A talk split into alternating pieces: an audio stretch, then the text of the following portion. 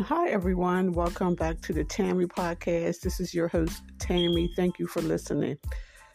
Every morning, I listen to the radio as I'm commuting and I'm taking my daughter to um, drop her off at school or taking my son to drop him off at the bus stop. So one day, um, so I listened to the radio. So a lady had called in, and the radio host asked her what did she have for dinner yesterday, and she said she had yard bird, baked potato, and salad. And I'm thinking, like, what the heck is yard bird? And someone else who was on the radio, one of the hosts, asked the other host, what is yard bird? Yard bird is chicken. I think that's what they call it um, down in the south, um, chicken.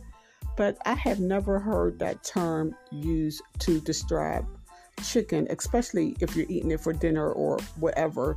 Well, I had yard bird and some french fries. Why not just call it chicken? But that's the first time I ever heard that um, term. Y'all might have heard it before, but it was my first time. Yard bird. Okay, everyone. Thank you for listening.